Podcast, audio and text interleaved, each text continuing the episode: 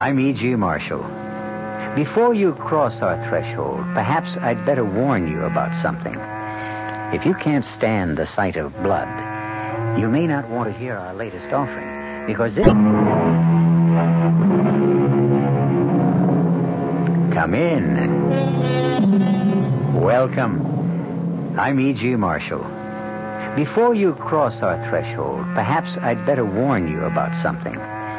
If you can't stand the sight of blood, you may not want to hear our latest offering, because this is a story all about blood. Blood in its three variations of meaning the blood ties of family loyalty, the blood of violent crime, and uh, just plain human blood. Think you can take it? Very well.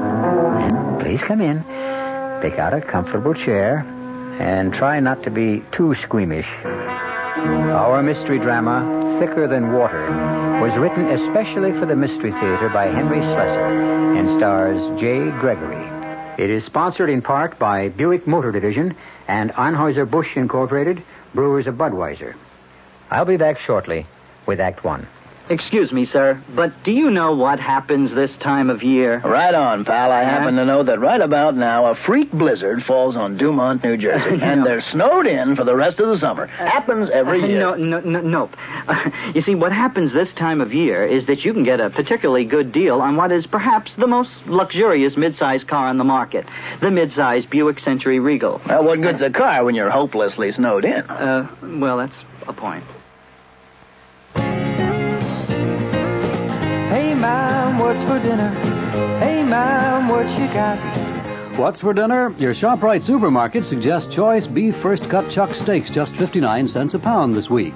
Save two on smoked ham, shank portion 69 cents a pound, butt portion 79 a pound. For a quick meal, try Swanson's Frozen Hungry Man dinners, just 99 cents each.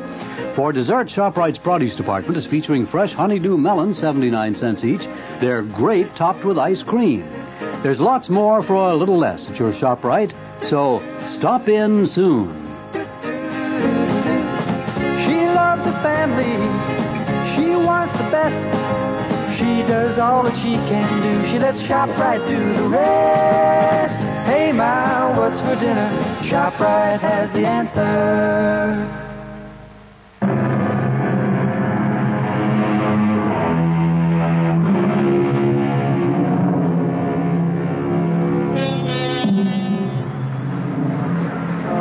Listening to what some people think of as jungle noises. But in this case, the jungle is what they think our large metropolitan cities have become. Stalking places for predators who prowl the darkened streets, the foliage of our parks, the isolation booths of our elevators and hallways, looking for victims to satisfy their greed, their hunger, or their simple lust for blood. But the well dressed man who walks down this particular dark and quiet street, in a neighborhood of crumbling tenements and menacing shadows, doesn't seem to be aware of lurking danger. Until danger stops lurking and strikes. Hold it, mister. What is this? Oh, shut up. Shut up and hand it over. The wallet. Where's the wallet? Here. In here. Give me that. And now, here's something for you. Help me. Somebody help me.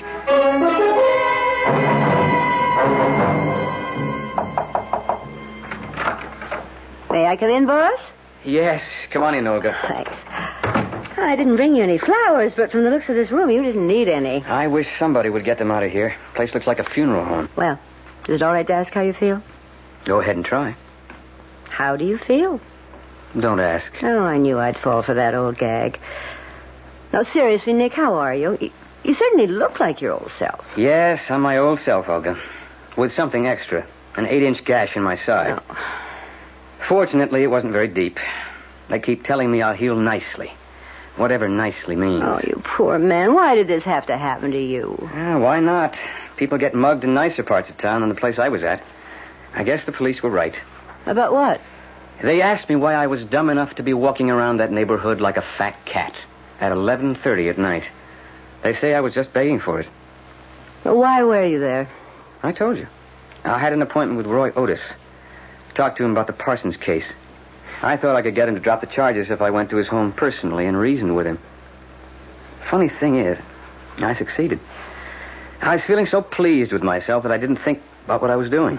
So you walked right into the arms of the mugger. I don't know what I'm going to do with you, boss. I suppose you've seen the morning paper.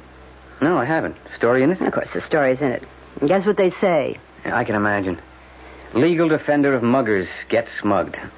I'm sure they got a big kick out of that. Headline writers dig irony. Well, they don't actually call you a defender of muggers, but um, you are sort of number one in the field, aren't you? Roy Otis, that Wilson boy, the Fredericks case. I never meant to specialize. And I can tell you one thing. It'll be a long time before I go to court to defend some knife wielding punk. I knew you'd feel that way. Can you blame me? No, I uh, guess I can't, but that isn't going to satisfy Mr. Bleecker. Who? Well, don't you remember all those phone messages I've been giving you for days from Mr. Arnold Bleecker? Yes. I remember the name. I told you to tell the guy that I'm hardly in any position to take on a new case. Well, from what you said about your condition, you will be going back to work soon, right? Yeah, I'll be back at the old desk in a week, I guess. Well, that's what I told Mr. Bleecker. Olga, will you please explain that funny look on your face? It's because Mr. Bleecker wants you to defend his son. He's desperate to have you defend him. What's his son charged with? Mugging, of course. What else?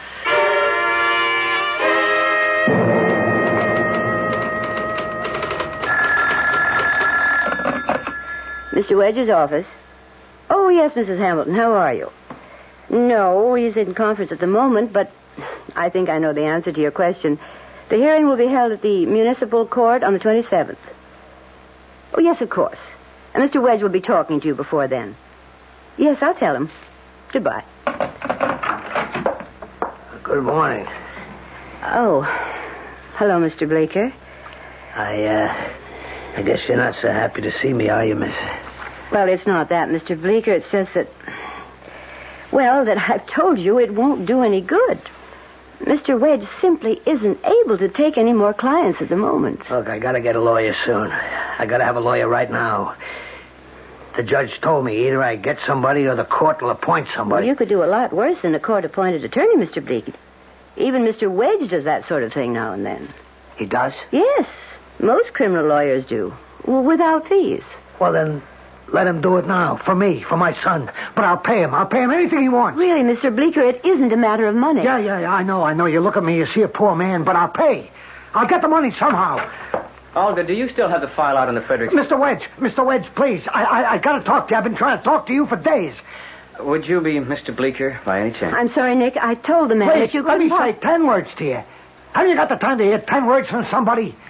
All right, Mr. Bleecker, come on in. Thank you, thank you. Have a seat. No, no, I'll stand. I'm too nervous to sit down. Uh, Mr. Bleecker, I can save you some words. I know about your case. I know that your son has been arrested for stabbing that man. Only he didn't do it. That's the thing. It was somebody else, and they arrested my Benny. Well, I'm not saying that isn't possible. I know it's true. My son told me it was true, and I believe him. Oh, that's fine. That's the way it should be between a father and a son. But if he really is innocent, Mr. Bleecker, the chances are excellent that he'll go free. No. The chance is rotten. The way things look, there's almost no chance. That's why I need somebody like you.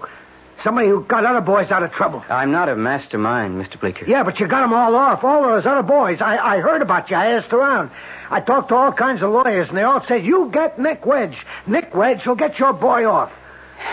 Well, as I said, if he's really innocent, any decent attorney. I'll pay you what you want. Anything. Just get my little boy out of that place. He's not too little, is he? 18? He looked me straight in the face and said, Pop, I didn't do it. I didn't knife that man. You believe me, Pop?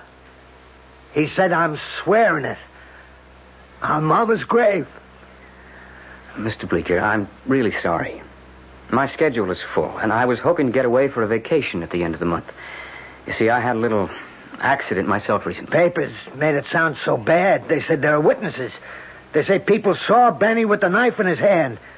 How could they say that? People, strangers. Why would they say that about my boy? Mr. Bleeker. I don't say he's an angel. He runs around, he fights. Boy without a mother, it's a wild boy sometimes. Now, what can I do? I got a 24 hour business. I drive a fuel truck.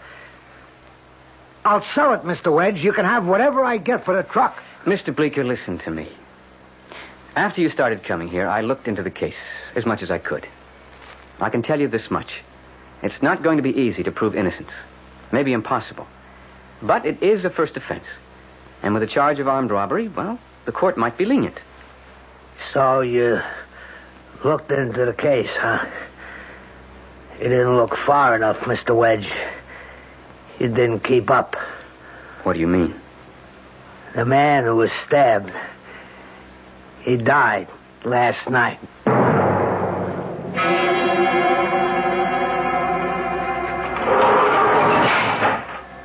Who are you? I'm your lawyer, Benny. Maybe. You the lawyer my father told me about? One who gets everybody off? If that's what he's told you, he's wrong. Sit down, Benny. We have things to talk about. When can I get out of here?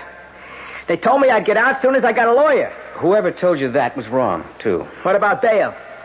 My father says he can raise bail for me. Bail's been refused. What? You heard me. Now, this is a capital offense. The victim is dead. The charge is now homicide. The court has refused bail. You mean I gotta stay in this crummy place? Until the trial, yes. When's that? Don't rush it. We need every minute of delay we can get. I don't think this is going to be easy. Why shouldn't it be? I didn't stick that guy. I didn't have nothing to do with it. You admitted to the police that you were there when Kenneth Archer was stabbed. Sure, I was there. I was hanging around with some guys. You were hanging around with a street gang called the Silver Stars. It's not a gang, it's like a club. We got a basketball squad and everything. Yay team.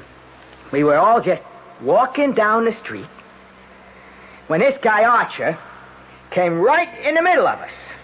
Now, maybe one of the guys stuck him. How should I know? Benny, why do you carry a knife? It's only a Boy Scout knife. They sell them all over. I use it for carving things, like, you know. Carving what? Totem poles? Hey, whose side are you on? All right, sit down. Let's go over facts the way the cops have them down. Anytime I say something that isn't true, you interrupt me, all right? Yeah. It was 10 minutes to midnight on October 9th. You and four other guys, all members of the Silver Stars, were walking down Thurman Street. Kenneth Archer was rounding the corner and bumped into you. Somebody shoved him. And somebody called him a wino. And then there was a scuffle. Archer fell to the ground and everybody started running. Everybody but you. You waited behind and bent over the guy. I wanted to see if he was okay. Shut up. I don't want explanations. Just stop me when I say something that isn't factual. Now, you bent over Archer and then you ran off. By now, there were a couple of witnesses. Both of them say they saw you with a knife in your hand. When they reached Archer's side, he'd been stabbed in the chest. His wallet was gone. Okay. Okay. So somebody stuck him. Why does it have to be me? Half an hour later, the cops caught up with you in your father's fuel supply office on Chester Street. The knife was still in your pocket. Well, It wasn't me. Are you saying it was one of your pals? No. I don't even remember who they were. You mean you don't give their names? That's against the code, isn't Oh, it? it's a big club. This Silver Stars got maybe 50, 60 guys in it. I, I don't know them all. You're not helping yourself, Benny. And you're not helping me. But what do you want me to say? I didn't kill that guy. That's all I know. The police have the knife. It's Exhibit A. They have the knife, they have the witnesses, and they have you. Now, what have I got? You're the lawyer. You tell me. All right, Benny, I'll tell you. I want you to cop a plea. Huh? I want you to plead guilty. You crazy? It's the only thing that makes any sense. You put this case to a jury, you'll spend the rest of your life in a cage. Plead guilty, and you'll get a break. I won't do it. I'm innocent. I'm not going to jail for something I didn't do. I'm talking sense to you, Benny. But I didn't do it. I swear it. I'm only trying to help you, son. I'm not your son. I got a father.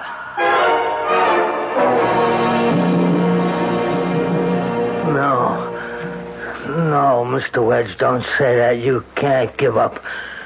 You've got to help my boy. Oh, that's what I'm trying to do. I I know how you feel about kids like Benny. I know what happened to you. Well, that has nothing to do with it. If your son won't take my advice. But if he takes your advice, if he pleads guilty to second degree murder, he'll go to jail for sure, right? Yes, he'll go to jail. For something he didn't do. Mr. Bleeker, I know you're his father, but that doesn't give you the right to ignore the facts. Look, a father's faith is a wonderful thing, but it's not a defense. Yeah. You're right. I don't know what I'm talking about. Uh, I better go. Mr. Bleeker, Yeah? all right.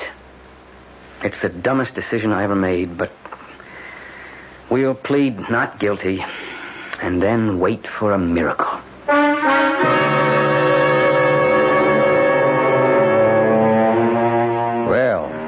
It looks like Mr. Nicholas Wedge stands a fair chance of going into court with a losing case. They say that preparation is nine tenths of the battle for an attorney. But how does one prepare for a miracle? We'll find out shortly when I return with Act Two.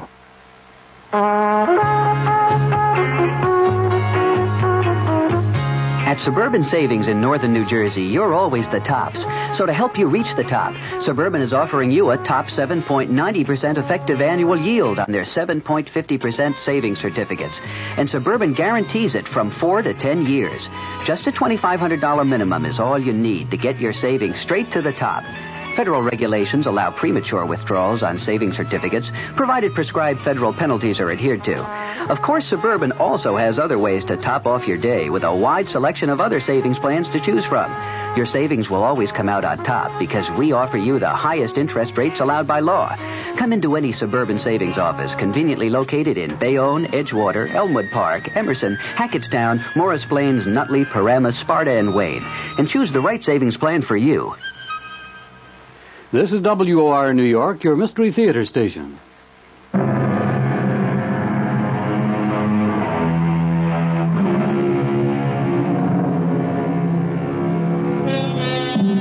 Here we are in the Criminal Courts building downtown. And from the looks of the crowd, the case of the People versus Benjamin Bleecker has attracted more than usual interest. But it's not Benny Bleecker they've come to see. Benny is just another young ruffian charged with just another street crime. But the star of the occasion is the lawyer who will be defending him. And the point of curiosity is how will Nick Wedge succeed in saving his client in the face of some highly damning testimony? Mr. Dankers, you reside at number 8 Thurman Street. Yes, sir. Have you lived there long? About ten years. Please describe the events that you personally witnessed on the night of October 9th. Well, I was sitting on the stoop getting a breath. and these kids come up the street. They was all wearing purple jackets. Uh, I didn't pay no attention on account of you see kids like that all the time, you know? They were uh, marching like in a straight line, taking up the whole street, you know? And uh, then this man comes around the corner. The man being Kenneth Archer. I didn't know the name at the time. He was uh, just a man coming around the corner. And he bumps into this line of kids. Was there a scuffle then? Oh, yeah. There was a lot of pushing and shoving, all right. Uh, I mean, these were the kind of kids who thought they owned the whole street, you know? Objection, Your Honor. Sustained. Just describe what occurred, Mr. Dankers. Well, that's what I'm trying to do. Anyway, uh, they all started pushing and shoving this man around uh, just because he bumped into them. And then uh, the next thing I know, he was on the ground. Mm-hmm. Had he been hurt, in your opinion, or just knocked to the ground? Well, I couldn't tell, you know. I mean, uh, he was kind of on his hands and knees like. And what happened to the young man who knocked him down? Well, they all ran off, you know. I mean, uh, kind of laughing and yelling stuff. All of them? Yeah, yeah, yeah. All five of them run off. Uh, only then uh, one of them turns back all of a sudden and uh, goes up to the guy. I, I, I saw him bend over him. Did he speak to the man? I, I don't know. Uh, I, I don't think so. Uh, I, I saw him reach down. Uh, I guess that's when he stabbed him. Objection. Sustained. Please don't volunteer information, Mr. Dankers. Just answer the attorney's question. All right, Mr. Dankers. What happened then? Well, then he ran off, uh, just just like the rest of them. But uh, uh, uh, that's when I saw the knife in his hand. You actually saw the weapon, I sure did. but you didn't know that the knife had actually been used until you went up to Kenneth Archer. Objection, Your Honor. The assumption that the wound was caused by the weapon that this witness presumably saw is unwarranted. All right, I'll be happy to amend my statements, Your Honor, that Mr. Dankers didn't know that a knife had actually been used until he went up to the fallen man. Will that satisfy your objection, Mr. Wedge? Yes, sir. Go on, Mr. Dankers. You say you ran up to the man to see how badly he was hurt. That's right. And uh, by the time I got there, I saw all this blood on the ground. Mr. Dankers, how far away were you when all this happened? Oh, I don't know, maybe uh, 40, 50 feet. You got a good look at the people involved in this incident? Well, I don't remember what the kids looked like, uh, the ones who ran away, but uh, the one who came back, the one who did this. Well, you know what I mean. Uh, him I saw clear as anything, and the knife in his hand. Do you see the man in the courtroom right now? Yes, sir. Yes, I do. That's him over there. All right, no further questions. Uh, counsel for the defense may cross-examine. Mr. Dankers, do you always wear glasses? That's right. Actually, even with correction, your vision isn't very keen, is it? I'm 67, mister. Wait till you're my age. It was almost midnight on a street which is lighted by a street lamp actually 30 yards from your building. Is that right? I never measured it. Well, I have. And you can take my word for it. The lamp is a good 30 yards from the scene of the crime. Yet you saw a small jackknife. This knife. Exhibit A. Look at it, Mr. Dankers. Yes, I saw it. It's not a very large knife, is it? But I saw it just the same. It was uh, sort of flashing in the light, you know? To tell you the truth, I might not have noticed it at all if it wasn't for one thing.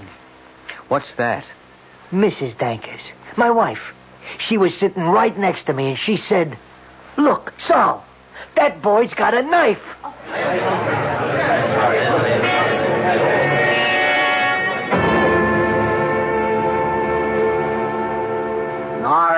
Benny.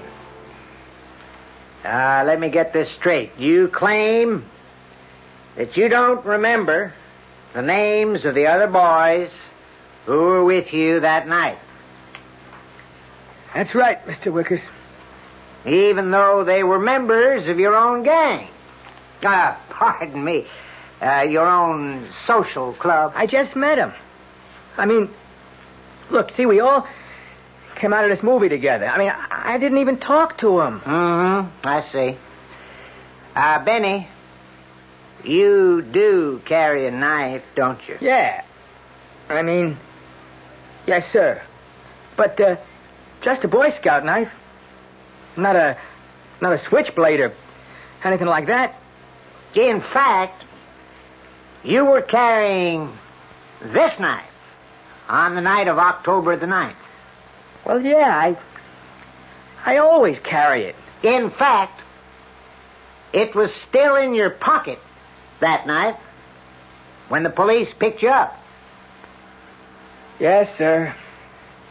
Uh, by the way, son, were you a Boy Scout? Who, me?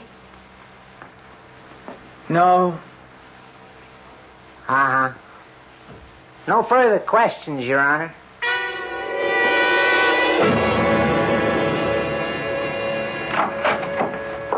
Nick, would you like a coffee now?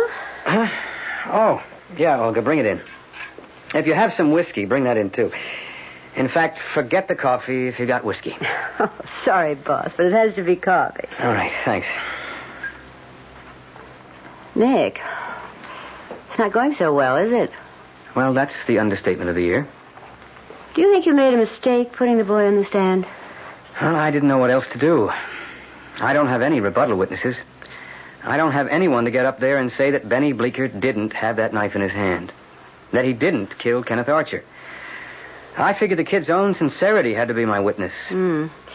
Well, do you really think he came off sincere? What do you think? Me? Oh, I just sharpen the pencils and make the coffee, and judging from your expression, not very well. Well, it's not the coffee. It's me. I've got a bad taste in my mouth. It's called premonition of disaster. You're going to lose, aren't you? As far as I know, there's only one person in the whole world convinced of that kid's innocence. Unfortunately, that person is his father. Too bad you can't get him on the stand. He won't make a convincing character witness. Although he did a good job on me, didn't he? Hmm. If it hadn't been for that guy, I'd never have taken this case. Nick, do you know something? You don't look well. Losers never look well. When this is over, you ought to see your doctor again. Maybe that knife wound is acting up. A head shrinker, that's what I ought to see. No, I mean a doctor. You know something? It's a thought.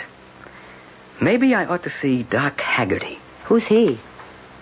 Well, you remember Haggerty on the Hofstra case, 1969? Oh, well, he's not the kind of doctor I mean. He's a sort of biochemist, isn't he? That's right. He's got an office at Dugan Hospital. Olga, I'm going out. If anybody wants me, I'll be back around four. You mean you're going to see him now? Yes.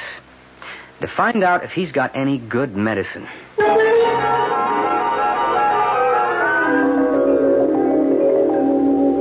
I don't understand you, Nick.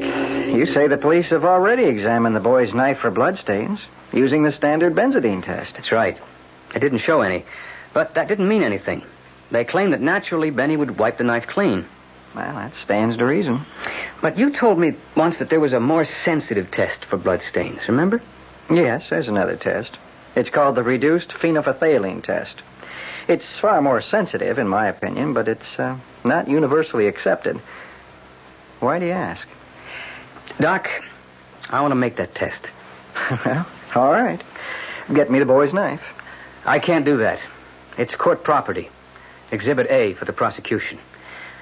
But could you demonstrate the test for me with another knife? One just like it. I suppose so. If you have one like it. I do, right here. I picked this up on the way over. It's identical to the knife Benjamin Bleeker carried. Pretty cheap, too. Buck 98. Well, the cheaper the better. Why do you say that? I'll show you. First, I'll uh, mix up some of the reduced phenolphthalein solution.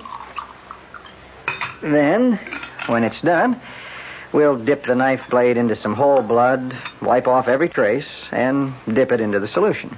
And even after it's wiped, a stain might appear? Well, that's what I meant by a cheap knife being better. In a cheap knife, the blade is porous, so it retains microscopic quantities of blood. Even after it's wiped off. Well, uh, let's see what happens, huh?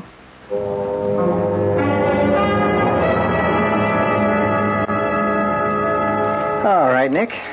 You ready for the test? Ready when you are, CB. Okay. Now, first, we'll dip the blade into the whole blood. Where do you get that stuff? From vampires? All right, then we'll wipe it absolutely clean. There. Does that look clean to you? Like a whistle. Okay. Now, we'll place it in the solution and uh, watch carefully. Hey, stuff's changing color, turning pink. Well, you see what I mean? What appeared to be a perfectly clean blade isn't clean at all. The blood tells a story. That's really amazing, Doc. In fact, the bloodstains might have been there years ago, and this test would still show them up. So if I took the kid's knife, put it into the solution, and it turned pink, you'd be one lousy lawyer, Nick. You'd be sending your client to prison. Yeah, maybe.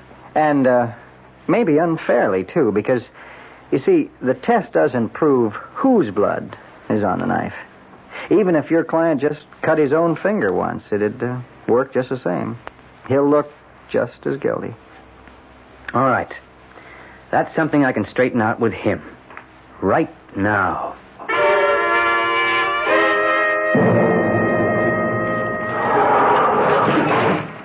Hello, Benny. Hi, Mr. Wedge. Benny, I want you to listen to me very carefully. I've got something important to ask you. I've got an idea that may save your skin, but I have to know something. And it's got to be the truth. What is it? There's a test, Benny. A test that can determine whether or not there was ever blood in that knife of yours. Ever. Understand? Yeah. So what? Well, I intend to make that test in court tomorrow.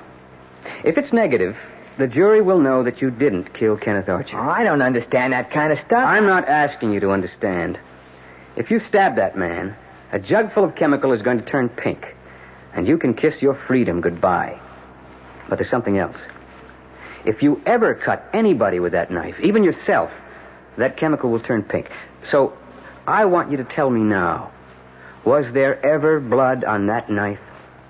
Hey, you're trying to trick me? Answer the question. I told you I didn't cut that guy. Benny. No, it was brand new. I never cut nothing with it. Are you sure? Absolutely sure. Not even your own finger. No. You can fool me, kid, but you can't fool a test tube. I'm telling you the truth. All right, Benny. We'll see how true it is. We'll give that knife a bath tomorrow.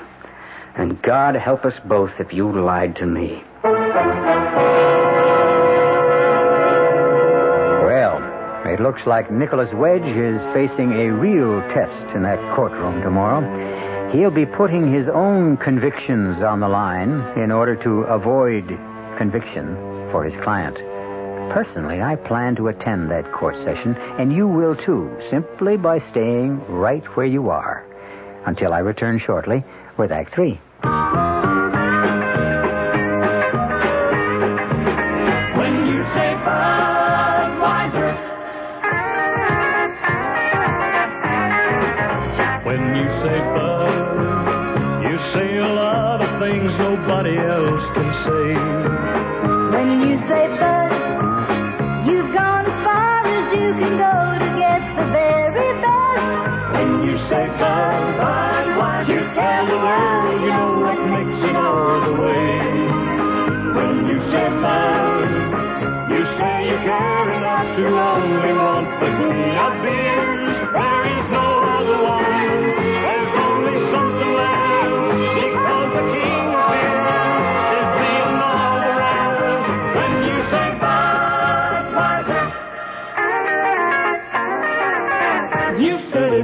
Anheuser-Busch, St. Louis.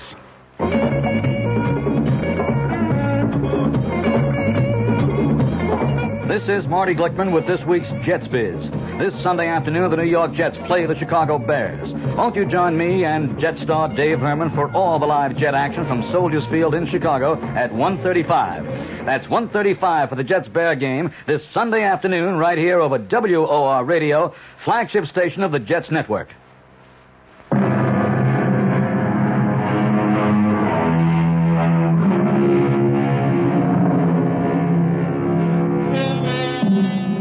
Once again, the trial of Benjamin Bleecker is a well attended affair.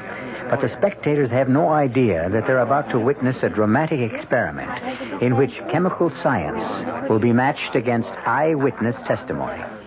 But let's quiet the courtroom now because the judge has something to say. Uh, Mr. Wickers, is the prosecution prepared to make its summary? Yes, Your Honor. Your Honor. Yes, Mr. Wedge? Your Honor, something has occurred which I consider of paramount importance to this case. I ask the court's permission to introduce new evidence for the defense. Objection. The defense has had sufficient time for the introduction of evidence. I suggest this is a delaying tactic. What sort of evidence, Mr. Wedge? It's a demonstration, Your Honor. A demonstration which will, in my opinion, clearly establish my client's innocence. Or, for that matter, his guilt. Your Honor, if Mr. Wedge would like a postponement. I don't want a postponement. I want to make this demonstration now. If I may be permitted to describe it to the court. Mr. Wickers, if the prosecution has no objection. All right, very well, Your Honor. Thank you, Mr. Wickers. If I may come forward, Your Honor. What is it you have there, Mr. Wedge? This box, Your Honor, contains a beaker with a chemical solution formulated for the detection of blood stains. Oh, one moment, Mr. Wedge. Are you introducing expert testimony? Please indulge me, Your Honor. Just let me explain what it's all about. Very well. If I may have Exhibit A. Thank you. Ladies and gentlemen, you've seen this exhibit many times in the course of this trial. The knife which presumably killed Kenneth Archer. The knife which was in the possession of Benjamin Bleecker on the night of the slaying. Now, when someone is killed with a knife, what happens to that weapon? Invariably, it becomes covered with blood. And yet, during this entire trial, not one mention has been made of that word. Well, I mention it now. Blood. Look carefully at this weapon. I'm sure you all know that it has never left the court's possession since my client was arrested. Now look at this blade. See how clean and shiny it is? That's not surprising. The knife is new, purchased only a few weeks ago. But what may surprise you is that this clean, shiny blade can still tell a story of guilt or innocence. For as every chemist knows, there is a virtually infallible test which can determine whether an object of such porous metal has ever touched even one drop of blood. Your Honor, I intend to prove once and for all whether I have been defending a young man falsely accused or a lying murderer. I intend to dip the blade of this knife in a solution of reduced phenolphthalein, the most sensitive of all blood detection chemicals. Uh, one moment, Mr. Wedge. Yes, Mr. Wickers. You say that this beaker contains what? Well, I'll try to pronounce it a second time, Mr. Wickers, although the first was tough enough. Reduced phenolphthalein. And how can we be certain that it contains this uh, solution? Could be lemonade, as far as we know. I have a statement here from Dr. Harold Haggerty of the Dugan Hospital testifying as to the contents. Uh, one moment, please. If you plan to produce expert testimony, why isn't that expert here to testify? I don't plan to call a witness, Mr. Wickers. I plan only to make this test. But you are aware that the accepted blood test in this county is the benzidine test, which is... If the prosecution will allow me to conclude my statement. Mr. Wedge, do you presume to be a greater expert in forensic chemistry than the county police laboratory? I'm not presuming anything. I'm telling you that if the knife blade turns this solution pink, it will prove beyond a doubt that there was blood on Benjamin Bleeker's knife. But if it remains clear. Your Honor, objection. State your objection, Counselor. This is the most ridiculous and flamboyant thing I've ever seen in the courtroom.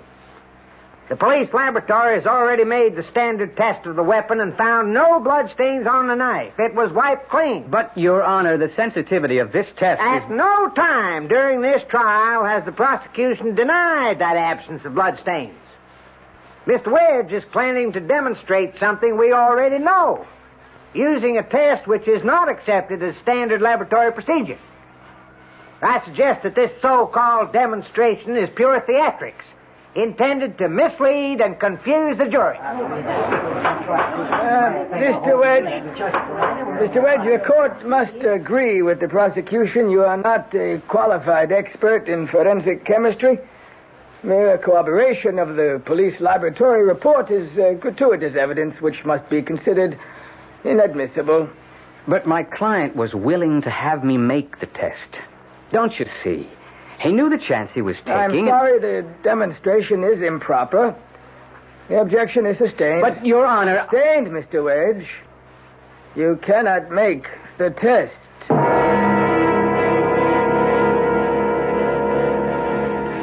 Ladies and gentlemen of the jury, I believe that Benjamin Bleecker is innocent. I believe this because of a test which I was not permitted to make. This boy knew that the results of this test might have condemned him to life in prison. And yet, Benjamin Bleeker told me to proceed. What could be more obvious? That no guilty person would have done so.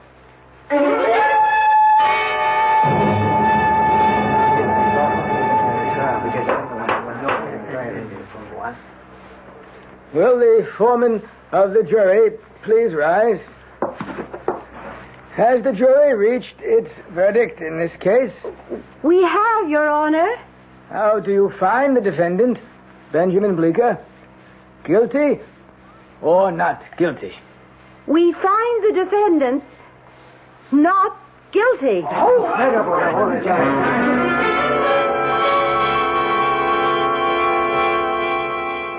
Bless you, Mr. Wedge. God bless you for what you did out there. Yeah. You really did a job on him, Mr. Wedge. Gee, thanks a lot. I didn't ask you in here to congratulate me. I had another reason. Uh, yeah, yeah, yeah. I, kn- I know we should talk about the fee. No, Mr. Bleeker. It's not my fee I'm worrying about. It's my conscience. Your conscience? Why? Because of what I just did. Yeah, but you saved my boy. Yes. I know. But in order to do that, I had to resort to exactly what the prosecuting attorney called pure theatrics. What? I, uh, I don't understand. I didn't want to make that test. Do you understand? I didn't want to make it. Didn't even plan on making it.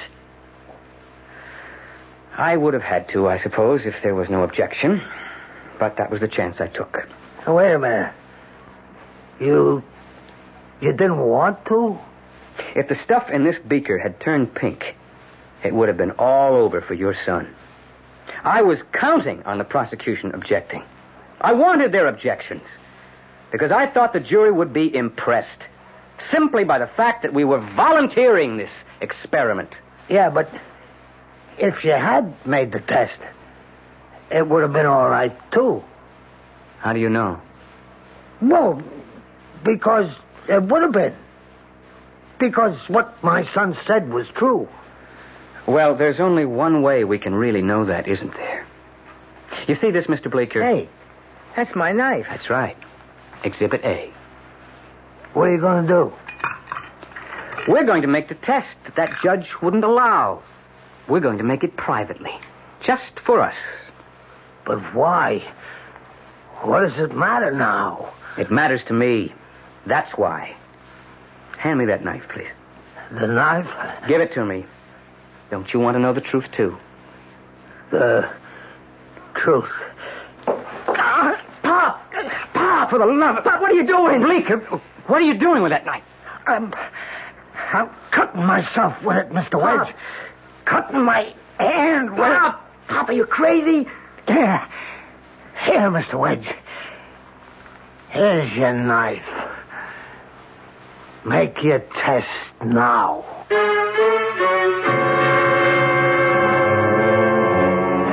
Well, that's what I would call a bloody good demonstration of fatherly affection. Maybe Nicholas Wedge will never know whether his client was guilty or innocent, but he'll never forget that he's seen vivid proof that blood is, indeed, thicker than water. I'll be back shortly. Pardon me, miss. Uh-huh. Uh, can you tell me what happens this time of year? Rhubarb reaches its peak. Nope. Uh, muskmelon reaches its peak? No, no. Oh, well, d- does it in any way involve something reaching its peak? No, not really. Oh. What happens this time of year is that you can get a really outstanding deal on Buick's small but surprisingly elegant Apollo. And with what's happening to prices, you may never have a better chance to buy a Buick, huh? Hey, I know what happened. Yeah? The buzzards come back to Hinckley Ridge, Ohio. Oh. Uh-huh. I hadn't thought of that. Our cast included Jay Gregory, Robert Dryden, Bob Kaliban, Grace Matthews, and Ira Lewis. The entire production was under the direction of Himan Brown. Radio Mystery Theater was sponsored in part by Anheuser-Busch Incorporated, Brewers of Budweiser, and Buick Motor Division. This is E.G. Marshall inviting you to return to our Mystery Theater for another adventure in the macabre. Until next time, pleasant dreams.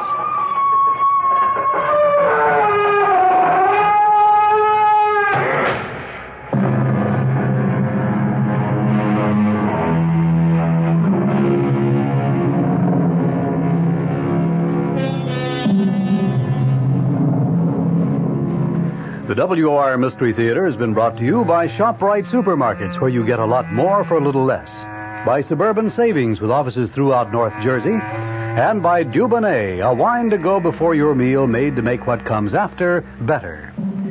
The preceding Mystery Theater program is furnished by the CBS Radio Network.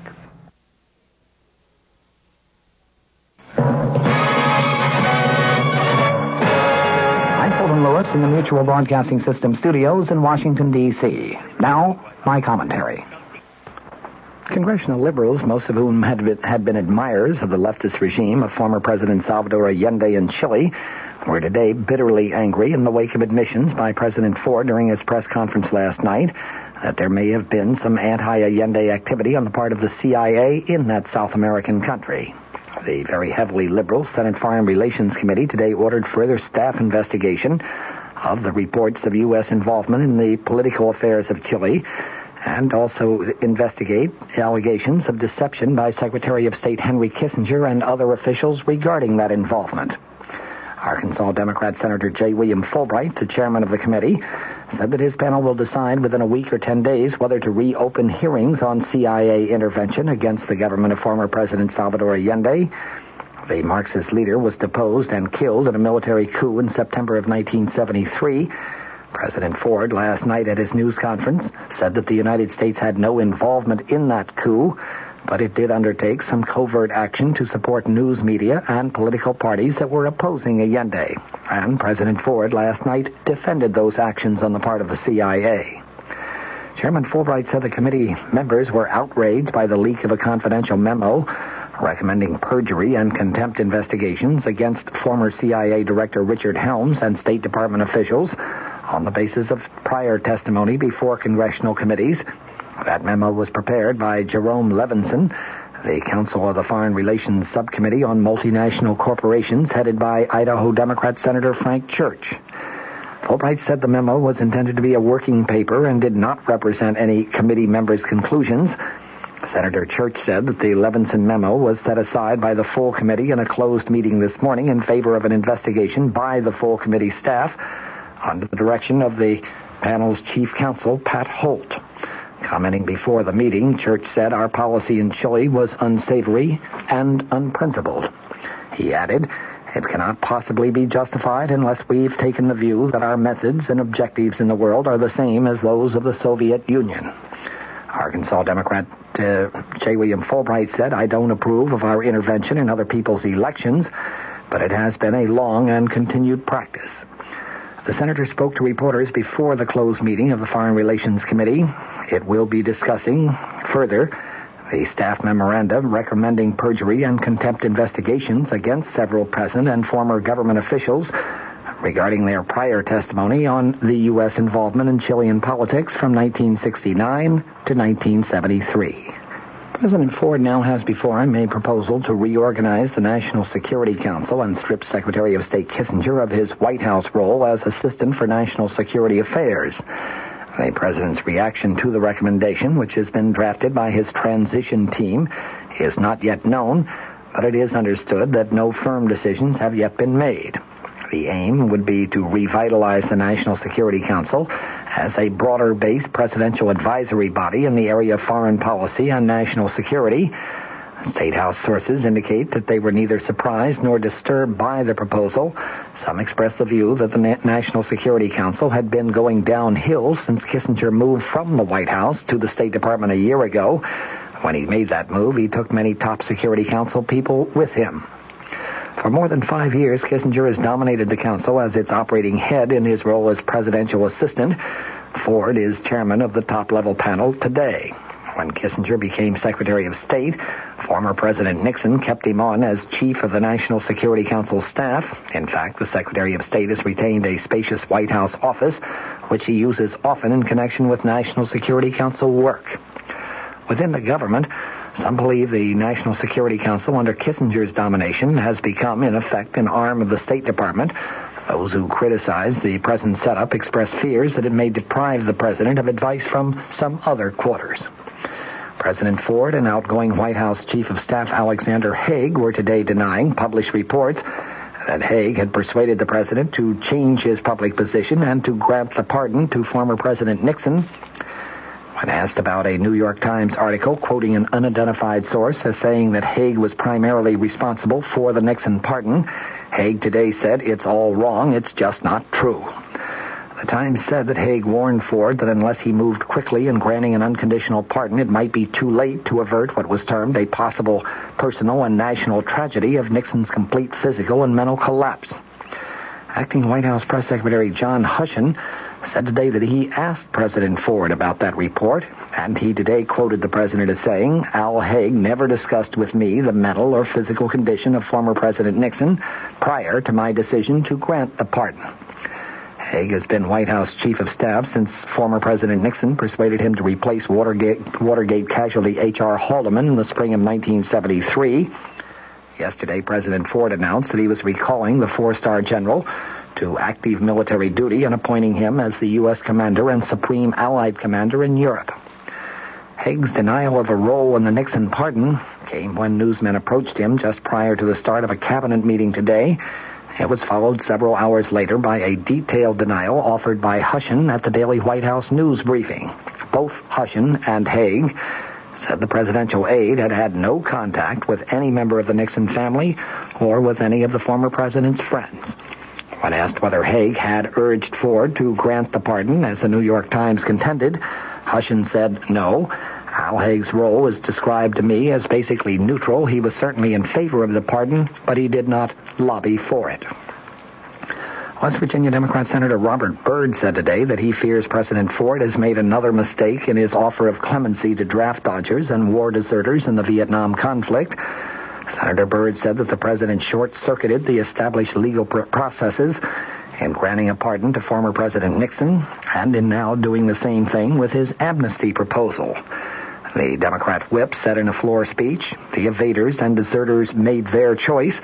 They acted of their own volition. They knew what they were doing. If they choose now to say they were wrong and they are prepared to accept the normal consequences of their actions, that is one thing. But 24 months of so-called alternate service in a civilian hospital or elsewhere, in my judgment, is in no way to be equated with the hardships which two and a half million young Americans gallantly endured in Vietnam. Senator Byrd said he also opposes the proposal because of what he termed the inestimable damage it does to the morale of the thousands who served and to the families of those who did not come back, and the threat that it poses to the proper operation of the selective service system and any future national emergency. Virginia Senator Harry F. Byrd Jr. endorsed the comments of the West Virginia senator.